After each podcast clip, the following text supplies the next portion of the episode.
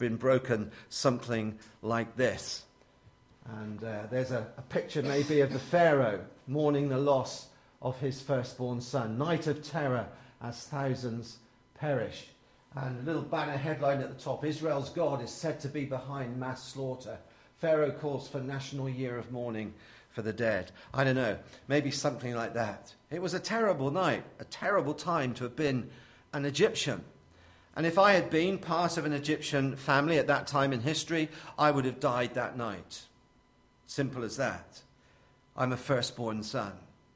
My wife Carol would have woken up to find that she'd lost her husband, her eldest son, her father, her brother, and her father in law, because they were all firstborn sons. It must surely have been the most tragic, harrowing night in Egyptian history. A lot of people would sort of squirm at that and say, well, that's terrible. Why would God do such a thing? Forgetting that over the course of the previous weeks and months, he'd given Pharaoh and Egypt a lot of warnings about letting these people of his go. They had made slaves of the Israelites. They had exploited them. They had oppressed them. They had reduced them to the, to the status of slaves. And God said, I'm not having it. I want you to let these people go. And he'd given them warning after warning, sent them plague after plague. And Pharaoh again and again said, Okay, take the people away. And then he changed his mind and he wouldn't let them go. And finally, God said, Enough is enough. And this is what's going to happen. How differently things must have looked, though, in the land of Goshen, where God's people, the Israelites, lived. As the news began to filter through that, true to his threat, God had actually been through the land of their enemy and had struck down the eldest son in every home, from the firstborn of Pharaoh, the ruler of the land, to the firstborn of the slave girl. What for Egypt was a night of horror and grief and loss was for Israel a night of deliverance and joy and triumph. In fact, for the Jews, this was one of the most significant and celebrated events in their entire history. It was the one that so many of the biblical writers, the Old Testament biblical writers and New Testament ones, looked back to as they remembered this great act of deliverance by their God, the Passover and the ensuing Exodus, whereby the Israelites left at last the land of Egypt, their great escape wonder if it reminds you of anything, even before we go any further. You who are part of the church today, God's chosen new covenant people, because it ought to. That decisive event that we've just been reading about should immediately remind us of another, even more significant event. An event that involved the death of a lamb, a very special lamb. An event that meant death and defeat to one side, but joy and victory to the other side an event that brought eternal deliverance to the likes of you and me, but actually spelt doom to the hosts of hell. The single most celebrated event in Christian history, the death of the Lord Jesus Christ on the cross at Calvary. The event that we're here to remember, particularly this evening in our communion service. The Passover and the Exodus marked a new beginning in the life of the Hebrew nation. And in the same sort of way, the cross of Jesus paved the way for a new beginning in our lives. I used to sing a song in Sunday school many years ago, and as you've already heard, I'm very old because I've been coming here for 30 or 40 years. And, uh, but about 55 years ago, when I was about seven years of age, we used to sing a song that went like this There's a way back to God from the dark paths of sin. There's a door that is open, and all may go in. Do you know the next line? At Calvary's cross is where it begins when we come as a sinner to Jesus. That's where it has to start. The Christian life begins at the cross of Christ. And if we have knelt there and acknowledged Jesus to be our Savior, then we are part of this new covenant people that we know as the church. Hope and pray that's happened to you. Our title this evening is The First Passover. So we're going to be giving some time to considering this significant event that happened probably about three and a half thousand years ago somewhere close to the Nile Delta, where Africa meets Asia. And we're going to put on some imaginary bifocals, two sets of lenses through which to view this ancient story. And the first set of lenses are going to help us to understand and appreciate something of what I'm calling the typology of the chapter. Don't be worried by that word. I'm going to explain it to you. It's an interesting word, typology. What on earth does it mean? It sounds like something a secretary should learn at night school. Well, it's not actually, but it's, it's a long word. it's one of those ologies. It's a technical word, but there's no need to be afraid of it because the word ology simply means a subject of study, a subject of interest. So, typology is the subject of, or the study of, types. Fair enough. But what in this context is a type? Let me give you a definition from the Concise Oxford Dictionary. So, not a biblical dictionary, not a theological one, just the Concise Oxford Dictionary, which says a type is a foreshadowing in the Old Testament of a person or event of the Christian dispensation or the Christian age. Here's another one, this time from a theological dictionary, Baker's uh, Dictionary of Theology. A type is a shadow cast on the pages of Old Testament history by a truth whose full embodiment or antitype is found in the New Testament revelation. Hopefully, those two definitions will help you to begin to understand what a type is. Typology is the study of types, and a type, and putting it in the simplest way I know how, a type is is a person or event in the Old Testament that prefigures or points forward to an altogether more significant person or event in the New Testament. It's something that we as a church can begin to appreciate, but of course the people of the Old Testament couldn't appreciate. These things were happening during the age in which the Israelites lived, things happened within their culture and within their life of faith that pointed forward to a distant time when their Messiah would come. But it's only with the hindsight that we have, looking back retrospectively on the life of the Old Testament people, that we can see these shadows that were cast way back then about things that would happen in the life of Jesus and in the life of the church. Let me give you an example. It's an obvious one. In Matthew 12 and verse 40, Jesus says, As Jonah was three days and three nights in the belly of a huge fish, so the Son of Man will be three days and three nights in the heart of the earth. In other words, just as Jonah, this Old Testament prophet, this rather disobedient Old Testament prophet, was swallowed by this great fish and buried, as it were, in the deep, in the Mediterranean Sea, so Jesus was about to be swallowed up by death and buried in the heart of the earth. Jonah was a type, he was a shadow of Jesus. What happened to Jonah, however? Did he get digested by that big fish? Or did he see the light of day again? Yes, he did, didn't he? He got, he got spewed up on the shore. What a wonderful experience that must have been for him. But, but the, the, the fish vomited him up on the beach, and he was there three days, and then he was living again back on land, and this was a picture of Jesus coming out of the grave to a victorious resurrection.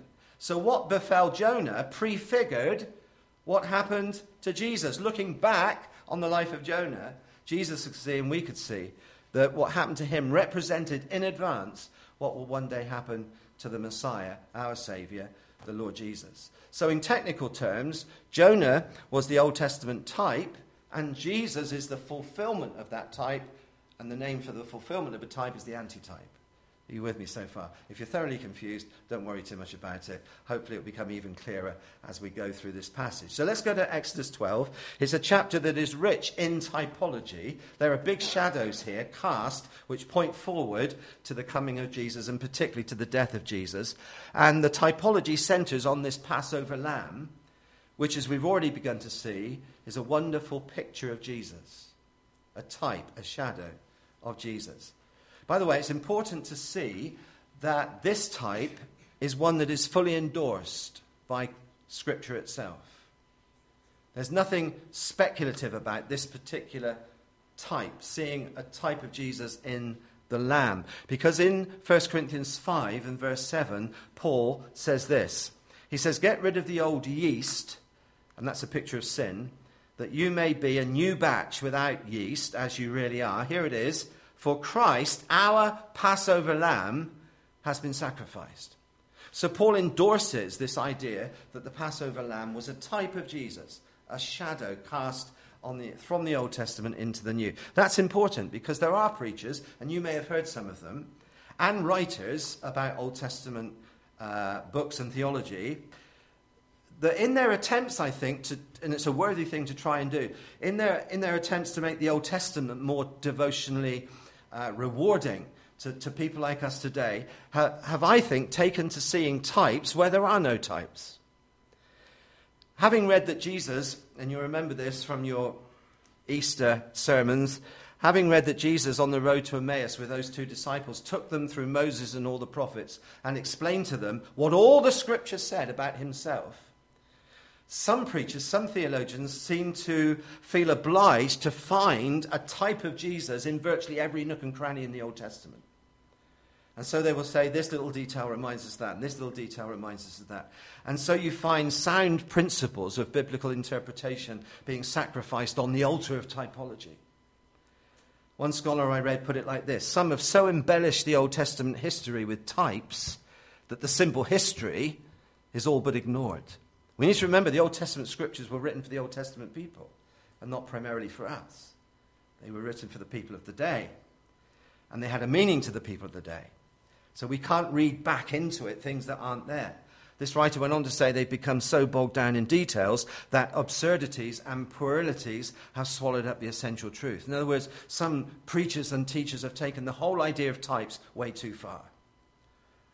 Sober exegesis must prevail over wild fancies, says this scholar. One must distinguish between what is essential in a type and what is peripheral in the same type. So, with that in mind, and before this turns into a Bible college lecture, let's examine this picture of the Passover lamb and see how unmistakably, actually, it points forward to our Lord Jesus Christ. There are a number of things I want you to notice. Firstly, if you have a Bible open, that'd be really helpful. But in verse 3 of chapter 12, we read this Tell the whole community of Israel that on the tenth day of this month, each man is to take a lamb for his family. So we'll begin with the obvious. What is glaringly obvious is the fact that the animal chosen for the sacrifice was a lamb. And that was deeply significant. Because Jesus is said to be what? By John the Baptist, the Lamb of God who takes away the sin of the world. Do you remember the story of Abraham, Genesis 22? Abraham took his son on a journey, his only son, Isaac, on a long journey. And God had told Abraham to offer his only son as a sacrifice to him. And this proved to be just a test, but Abraham didn't know that at the time. And Abraham makes his way, and I wonder what on earth he said to his wife Sarah about what he was going to do. But anyway, he went on his way and he went to this mountain and he built the altar and he strapped Isaac down and he laid him on the altar. And as they journeyed to the mountain, Isaac must have asked himself, or asked his father, you know, here's, here's the wood for the, for the fire, but where's the lamb for the offering? And Abraham said this God himself will provide the lamb for the sacrifice. And of course, he did. Both then, he provided a lamb that was caught in a bush, and Abraham was able to take the lamb and put it on the altar in place of his son. But centuries later, God sent his one and only son into the world to be that lamb. And Isaiah says in his prophecy, in that most famous chapter, probably chapter 53, that Jesus, the Messiah, would be like a lamb that was led to the slaughter. On the other hand, at the end of the Bible, in the book of Revelation, uh, the book that gives us a glimpse of what is still yet to come, the Apostle John writes these words Then I saw a lamb in this vision that God gives him of heaven. John says, I saw a lamb as if it had been slain. Well, it had been. The lamb had been slain, had been killed. Just as the Passover lamb was killed for the Hebrew family into whose home it had been taken, so the Lord Jesus, who came into this earth and came to his own people, was slain uh, for the human family into whose home, the earth, he had so graciously come. The Lamb of God. So the animal was a lamb. That's a shadow of Jesus, the Lamb of God. Verse 5. The animals you choose must be year old males without defect, and you may take them from the sheep or the goats. Two things to notice. First, the animal to be offered had to be in its prime, had to be absolutely in its prime. What one biblical commentator calls the fullness of its strength. Fully grown, but not too old. And that's how it was with Jesus. When the Lord Jesus was arrested and crucified, he was at the peak of his powers. When he offered himself up, he was at the peak of his powers, in the fullness of his strength. He didn't die as an old man, but in the prime of his human life, a man in his early 30s, fully grown, but not old. Second, this was to be a perfect lamb. This was to be a totally unblemished lamb. If it had a sore on its leg, that was no good. If it had broken, you know, one of the other legs, that was no good. It had to be a perfect lamb. It was no good if it was weak in the eyes or lame in the legs. It had to be without defect. Nothing but a perfect sacrifice could satisfy the requirements of a holy God. And so it was that when the time came for a once for all sacrifice that would end the need for any other sacrifice, a sacrifice on the behalf of all mankind, that too had to be perfect. And so it was, because Peter says of Jesus, he was a lamb without blemish or defect. Thirdly, in verse 6, you'll see that all the people of the community of Israel had to slaughter the lambs at twilight. Now, again, there are two things to notice here, two parallels between the Passover lamb and Jesus. First of all, all the people had to slay the lamb. Another biblical writer says this not that every particular individual man, woman, and child shared in the act itself, that is, of killing the sheep, but they did so representatively. The head of the household stood and acted on behalf of each member of his family. And that points forward, I think, to the fact that Jesus was crucified not just at the demand of the chief priests, not just because Pilate had said what he said, not just at the whim of the Pharisees, but the common consent of all the people. They all clamored for the death of the Lamb. They were all responsible for the death of the Lamb. And in, in a very real sense, we're all responsible. The whole of the human race, if we had not sinned, if we had not come short of the glory of God, the Lamb would never have had to die. But we all have sinned. So we're all responsible for the death of Jesus. Secondly, of course, the lamb had to die. It wasn't enough to be brought into the home and looked after for three or four days. It actually had to die. It had to give its life. If the life of the firstborn son was to be saved, the lamb had to actually die and be a sacrifice in its place. And so the Lord Jesus had to die. As he said himself, actually, on a number of occasions. He died the firstborn over all creation in place of you and in place of me. Graham Kendrick put it like this in one of his beautiful songs My debt he pays, my death he dies, that I might live. Hallelujah. He died in place of us. You're beginning to see the wonder of this type, this shadow in the Old Testament. You're starting to appreciate, if you never have before, how precisely the Passover lamb prefigured the Lamb of God, our Lord Jesus. Here's another thing in verse 7. Then they are to take some of the blood and put it on the sides and tops of the door frames of the houses where they eat the lamb. The lamb not only had to die, its blood had to be shed. It was the blood of the lamb that was to mark the house as being one where faith was laying hold of God's promise.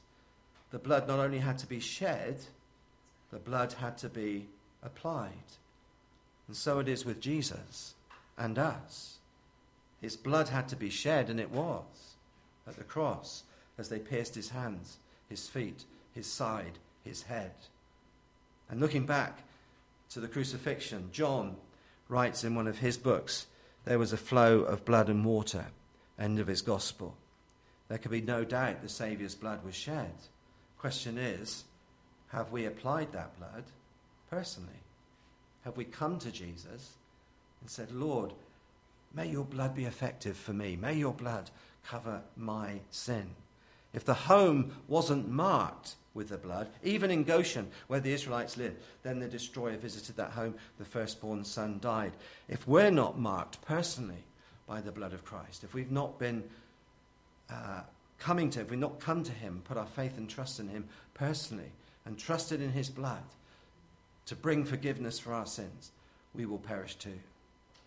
Fifthly, verse 8, that same night they are to eat of the meat roasted over the fire. What on earth has that got to do with Jesus?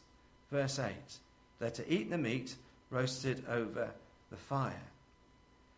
The New Testament tells us man is destined to die once, and after that, to face judgment. Now, what symbol does the Bible most often use for judgment? And it's a little four letter word fire.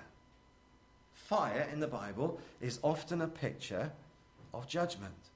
What happened to the Passover lamb? It was killed and then it went through the fire. How does that apply to Jesus? Well, if he was to fully take our place, he not only had to die, he somehow had to experience the fire of God's judgment that should rightly have been ours. He had to go through those hours of darkness on the cross where he cried out, Father, Father, you know, don't be separated from me. Don't be separated from me. Isaiah said it prophetically the punishment that brought us peace was upon him, and by his wounds we are healed.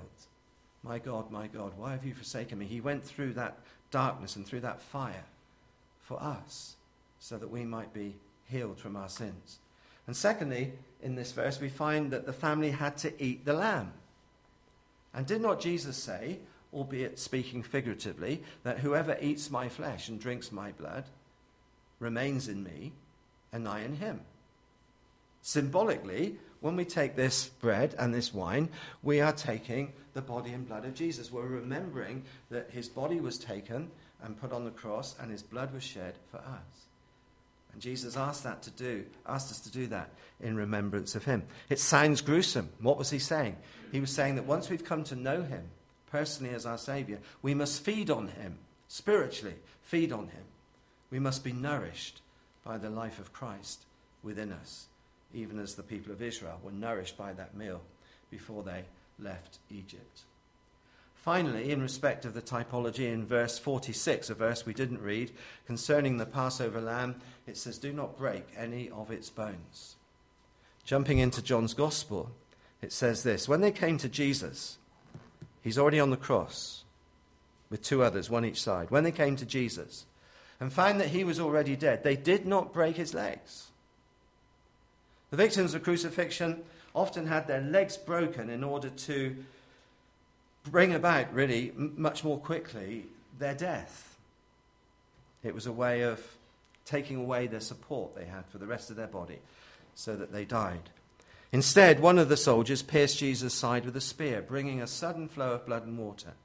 And the man who saw it's given testimony. His testimony is true. These things happened so that the scripture would be fulfilled. Not one of his bones would be broken. The typology of this chapter. That's all I want to say about it. Except to add this one glorious truth that there is a crucial way in which the antitype, Jesus, differed from the type, the lamb. And it's this in Goshen, amongst the people of Israel, every family had to offer a lamb. There were literally thousands of lambs slaughtered that night amongst God's people.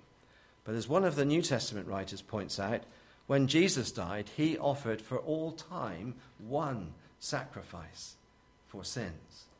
He was truly the Lamb of God who takes away the sins of the world. He died once and for all, for all who will trust him.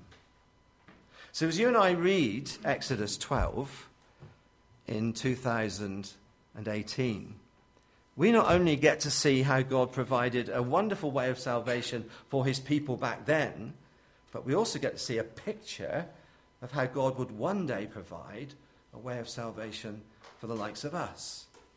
And that spirit inspired typology. The Israelites could never have appreciated it. But as the people of God looking back on both the New Testament scriptures and the Old Testament, we can see it. So, on now to our second set of lenses. You'll be relieved to hear we're going to spend about a fifth of the time on this that we spent on the first set.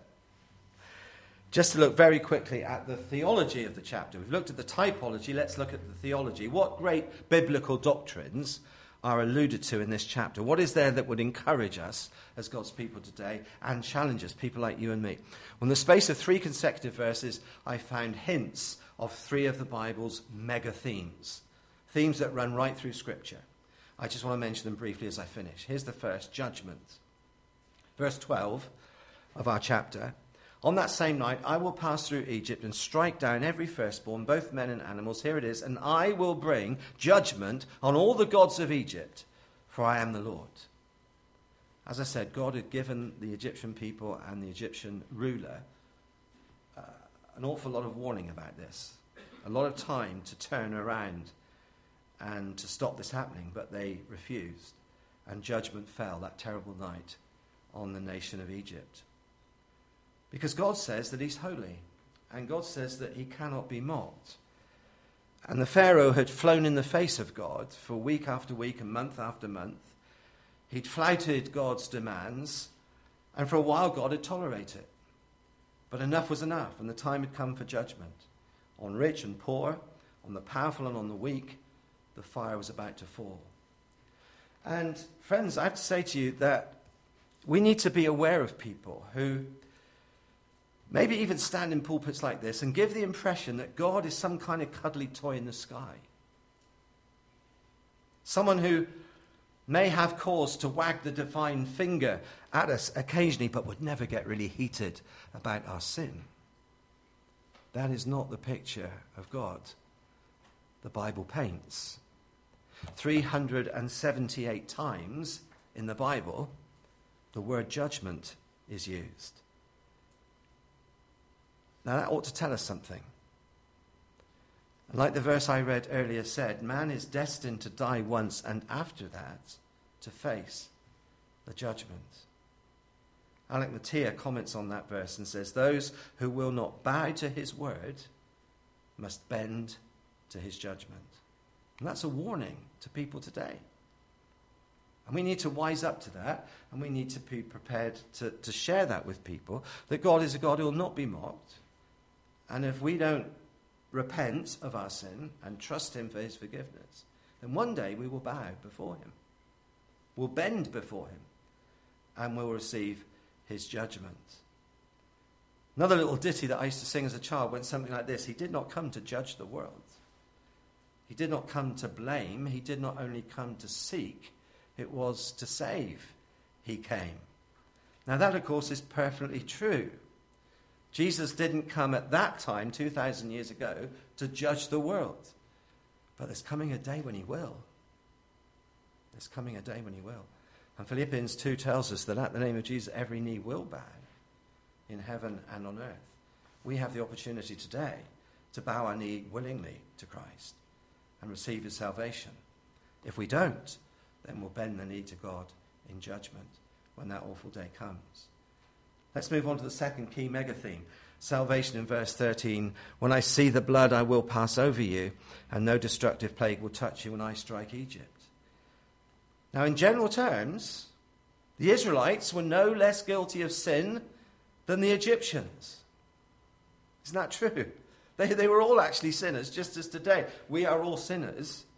They were no less guilty, but God had a plan that would save them because they were the people that He set His love upon in a particular way. A plan by which His just demands would be met, whilst at the same time providing a way of escape for His chosen people. And the answer was very simple it was substitution. Each man is to take a lamb for his family. Death came to Israel just as death came to Egypt, but instead of it hitting those who deserved it, it fell on an, instant, uh, an innocent substitute, a lamb without blemish. The lamb had done nothing wrong, but the lamb died in the place of those who were sinners. I love what Matthias says about this. He says, The judgment of God had swept through the houses of the Egyptians, from the royal family at the top to the single parent family of the slave girl at the bottom. And what is not so obvious is that there was also someone dead in the houses of the Israelites, for the lamb had died and had been brought into the house to provide the main part of the Passover feast. Most of you will know that deeply moving old hymn called Man of Sorrows. And the second verse reads like this Bearing shame and scoffing rude, in my place, condemned, he stood, sealed my pardon with his blood. Hallelujah. What a Saviour. Salvation, friends, is by substitution. The only way to avoid the righteous, holy wrath of God is to receive the Saviour that God has provided in the person of Jesus, who bore that wrath for us at the cross. That was God's plan, carried out at Calvary by his own Son. Finally, and thirdly, and this is where it comes to the, the next main part of our service remembrance. Verse 14 This is a day, God said to Israel, this is a day you're to commemorate for the generations to come. You shall celebrate it as a festival to the Lord, a lasting ordinance. So, this mighty deliverance from the slavery and the bondage of Egypt was something that the people of Israel were called to remember year on year for generations, for all time. The passing of time would cause them to forget eventually how it had happened and who had done it. So, very specific instructions were given as to how the people were to bring the event to mind, even generations and centuries down into history. They were to celebrate the Passover. They were to come together as families. They were to share the Passover meal so that they would never forget that it was God who had rescued them and brought them out of Egypt. And that's why Jesus told his disciples to share a meal together. In remembrance of him, he started a new Passover, if you like. A man called Larry Richards, in his devotional commentary on Scripture, says it's not enough to think now and then of what God has done for us we need to set aside regular times to remember him. And this evening is such a time. So there it is Exodus 11 and 12. Two vital chapters. Record, I believe, of an actual historical event. God rescuing his people from their oppressors, God stepping into history to save his chosen people from slavery, bringing them out into a land of their own. But in a wonderful way, as we look back on those momentous events, they proved to be a powerful type or shadow of what was yet to come. They direct us to the cross, to the sin bearing Lamb of God, and they remind us that we have a God who has delivered his people from the slavery of sin and is now leading us on towards the ultimate promised land of heaven itself, where we get to be with him forever. And if that's not something to get excited about, I'm a Dutchman's uncle. If it's not an act worth remembering and celebrating, I don't know what is. So let's spend a bit of time focusing on the table, focusing on the bread and wine, remembering that it was Jesus, God's beloved Son, who laid down his life for us. Amen.